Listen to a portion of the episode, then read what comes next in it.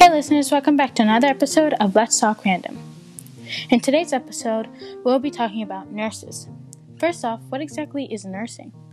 Nursing is a profession within the healthcare sector focused on the care of individuals, families, and communities so they may attain, maintain, or recover optimal health and quality of life.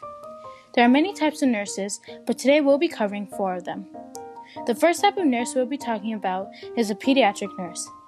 A pediatric nurse provides health and medical care for children from newborns to late teens.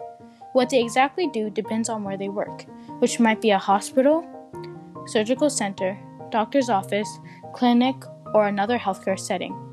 Being a pediatric nurse is a challenging career because this nurse deals not only with the child patient, but also with the worries and demands of parents.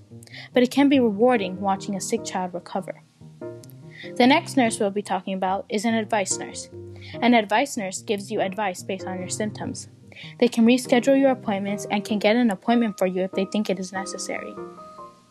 They are available 24 hours a day, 7 days a week, and can also answer your questions and send messages to your primary care physician. Next, we have an oncology nurse. An oncology nurse works with cancer patients and provides them with treatments such as chemotherapy and radiotherapy. They also provide comfort and assistance to those who have been terminally diagnosed. Last but certainly not least, we have the neuroscience nurse. This nurse treats patients with many illnesses that relate to the nervous systems. Some of these illnesses include ep- epilepsy and Parkinson's disease. I would like to thank all of our healthcare heroes for helping us all and keeping us healthy, especially during these difficult times. I hope you enjoyed this episode and be sure to stay tuned for more episodes like this one. And remember, not all heroes wear capes.